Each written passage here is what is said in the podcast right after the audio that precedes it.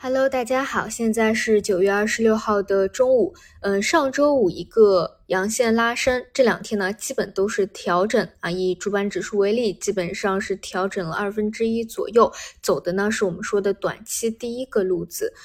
这种磨底啊，对于急性子来说啊，属实是太难受了。我以前呢也是很急的那种急性子，但真的就是接触了股市以后，你真的是在长期的时间里面认识到啊，很多时候急也没用，尤其是这种大级别的磨底期，所以学到最多的在这种时候就是等待。所以呢，真的是股市改变了我很多啊，就是让自己其实非常的平静。因此呢，我们还是分两头来说。第一个呢，就是偏配置的，你愿意拿到节后一直拿着的这种呢，其实说实话就是其实偏躺平啊，躺平并不是一个贬义词，更多是你看好未来会有一个回升，你去在低位拿筹码。那这里的看点呢，在于节前，尤其是倒数一天，大资金到底拿不拿先手？因为毕竟现在这个节点啊，你说这么长的一个假期，大家的预期，你要说是偏暖的还是偏悲观的？它是偏暖的，因为这个假期里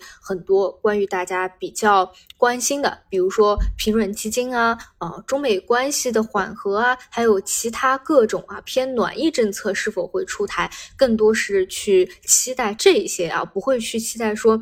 这里有没有什么再出一些负面的这种消息啊。在这种你看上面层出不穷这种消息啊，都是想让市场真正活跃起来，其实更多向往的是偏暖的啊，包括现在其实短线上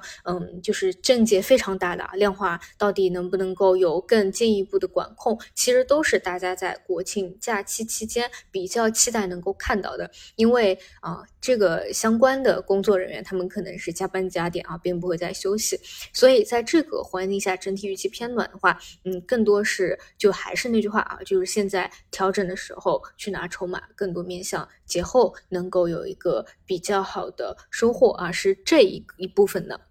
另一部分呢，就是偏短线啊，短线呢无非就这么几个嘛，一个是前期持续性最强的华为，那么我们也讲了，发布会呢大概率都是会有兑现的，这个也是老套路了啊。包括我认为就是像这种鸿蒙生态啊，讲的比较有亮点的，它其实今天一早上跟其他一样啊，基本都是兑现为主，但这一块呢，还是那句话，关键是发布会以后两天还有没有精彩去做它的一个反包，跟之前的文心一言等等一样，这个才是重点。其次呢，就是新型工业化，这个是比较新的一个内容，很多都是资金重新挖掘起来的，都是在低位的，所以呢这几天也是非常受到资金的一个认可啊，很多连板都出来了。这个呢现阶段肯定是看资金去选择的为主，那么当未来政策不断的出台细则，那你可以自己再去进行一个挖掘，我觉得现阶段跟随资金就好了，不用想那么多。其次呢，就是 AI 的一个超跌反弹，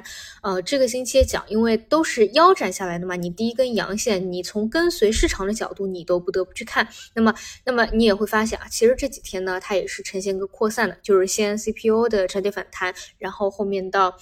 这个应用啊，包括游戏传媒啊，都有涉及到啊，就整体它就是整个板块，就是上半年活跃的那些细分方向都来了一个超跌反弹，就暂时先当成超跌反弹来看。但是我个人认为，就是 AI 啊这个大方向，就是肯定不是说今年上半年这样就结束了，我是觉得后面如果有个回踩可以再去关注着的。另外呢，就是再说一说这个偏配置型的，就是这种时候呢，就是你看到放量的时候啊，其实是已经往往右侧可能有资金拉伸进去了，就是如果说你提前自己能够有个预判的话，在这种极致缩量的时候，其实它是一个拿先手的一个时候，这个就是需要你自己去判断一下，你到底看好哪些，这种东西都是各花入各眼的嘛。比如说你对于周期化工有特别觉得自己比较熟悉的啊，你是有看过什么库存啊、价格啊什么什么的，那么你这相关的也可能有配置。那如果说你是偏看大金融的，那么大金融呢很多啊，大部分可能都是在60日线附近已经是缩量了，那么上周五是一个拉升啊，那么昨天是一个调整啊，今天相对有早盘的时候有一定的护盘，就这种你也得去盯着这个60日线上下去看。那如果说是中字头呢，中字头它的细分也非常多，那有一些呢调整的比较充分啊，可能已经是到年线附近再去做盘整了。这些就是看你看中哪一个啊，那你就去盯着它，然后去结合这个他们现在啊在缩量磨底的这样一个支撑位附近。啊，去以这个支撑位作为一个参考线，去看看要不要去参与，还是怎么样啊？我觉得基本就是这几个吧。然后现在，确实已经快要放假了，就2天。